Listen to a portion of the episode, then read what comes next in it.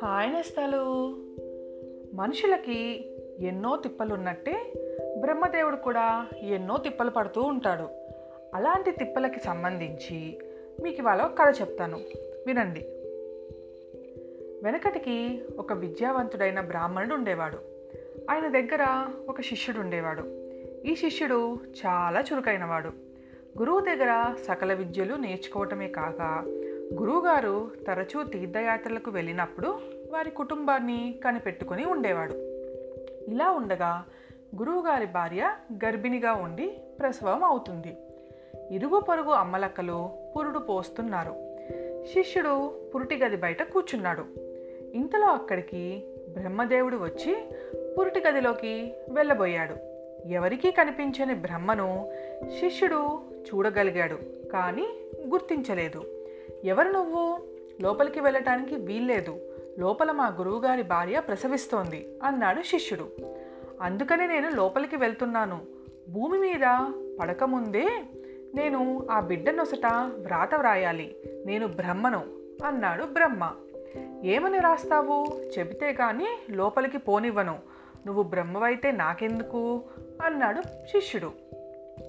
నాకు నీతో మాట్లాడే వ్యవధి లేదు, అదీ కాక నా వ్రాత ఎవరికీ ముందుగా తెలియకూడదు అన్నాడు బ్రహ్మ. అయితే నువ్వు లోపలికి వెళ్ళటానికి వీల్లేదు అన్నాడు శిష్యుడు మొండిగా.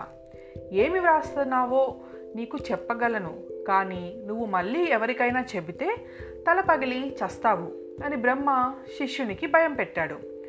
నా కదంతా తెలీదు, నువ్వు వ్రాసే వ్రాత ఏమిటో చెప్పి మరి లోపలికి వెళ్ళు అన్నాడు శిష్యుడు. అయితే విను, ఈ సంగతి ఎవరికన్నా చెప్పావా నీ తల బద్దలవుతుంది. మీ గురువుగారి భార్యకు మగపిల్లవాడు పుట్టబోతున్నాడు. బతికి ఉన్నంత కాలము వాడికి 3 మూటెడు ధాన్యము, 1 ఆవు మాత్రమే ఉంటాయి అన్నాడు బ్రహ్మ. అంత దరిద్రమా? ఒకరికి పెట్టుకునేటందుకు చేసుకునేటందుకు కూడా లేదా అన్నాడు శిష్యుడు.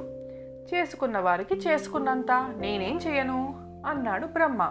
పోనీ అవైనా తీయకుండా ఉంటాయా అన్నాడు శిష్యుడు. తీయకుండా ఉంటాయి అంటూ బ్రహ్మ పురిటి గదిలోకి వెళ్ళాడు.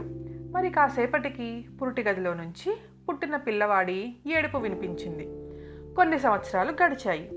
గురువుగారి భార్య మళ్ళీ కనటానికి సిద్ధంగా ఉంది. గురువుగారు ఎప్పటిలాగే తీర్థయాత్రలు చేస్తున్నారు. శిష్యుడు మటుకు యథాప్రకారం పురిటి గది బయట కాపలా ఉన్నాడు. మళ్ళీ బ్రహ్మదేవుడు వచ్చాడు. శిష్యుడిని చూశాడు. నువ్వు ఇంకా ఇక్కడే ఉన్నావా అన్నారు.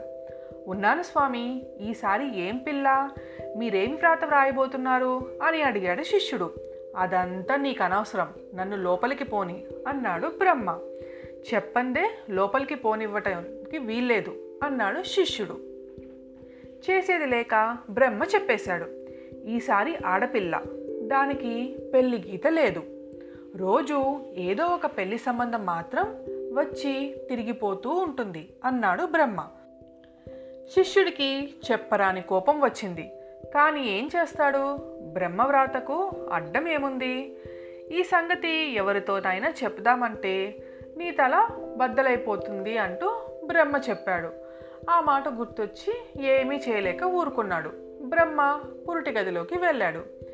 అది జరిగిన కొద్ది కాలానికి శిష్యుడు గురువుగారి వద్ద చదువు పూర్తి చేసి స్వగ్రామానికి వెళ్ళి పెళ్లి చేసుకొని ఒక ఇంటివాడయ్యాడు. కొద్ది సంవత్సరాలు గడిచాయి.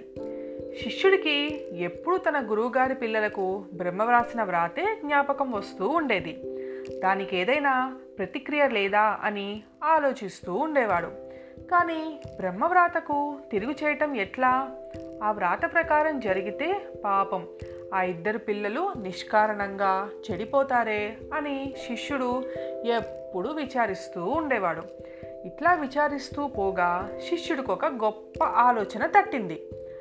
అతను వెంటనే గురువుగారి గ్రామానికి ప్రయాణం కట్టాడు. మరి శిష్యుడికి ఏమి ఆలోచన తట్టింది?